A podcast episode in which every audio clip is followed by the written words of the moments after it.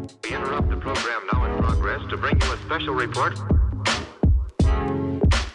Here are the highlights this morning's news. From the WPGU News Desk, here's today's headlines on WPGU 1071 Champaign's Alternative. From WPGU News, I'm Josie Almeida. Today is Monday, October 11th, 2021. A 20 year old male was fatally shot early yesterday morning in Urbana. The victim suffered multiple gunshot wounds and was pronounced dead after being transported to Carle Hospital. Officers arrested the suspect, an 18 year old Champaign resident, on the scene for first degree murder and home invasion. Gun violence rates have been rising in Champaign County, with two other homicides and a shooting at Centennial High School in the past two weeks. Additionally, from January 1st to April 8th, there had already been nearly twice as many shots fired incidents than in the entire year of 2020. Anyone with additional information of the incident is encouraged to call the Urbana Police Department. President Joe Biden is the first president to proclaim today as National Indigenous Peoples Day.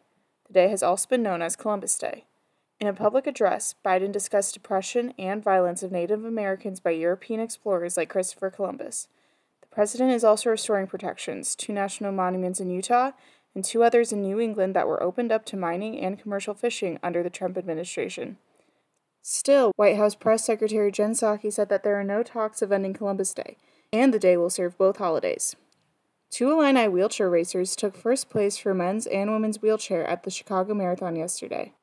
Tatyana McFadden finished in first place in the women's wheelchair with a full minute lead, marking her eighth Chicago Marathon title. Taking second in the women's race was Yen Hoang, who also graduated from the University of Illinois. For the men's division, Daniel Romanchuk took first place with the career best time for the Chicago race. This was his third consecutive Chicago Marathon title.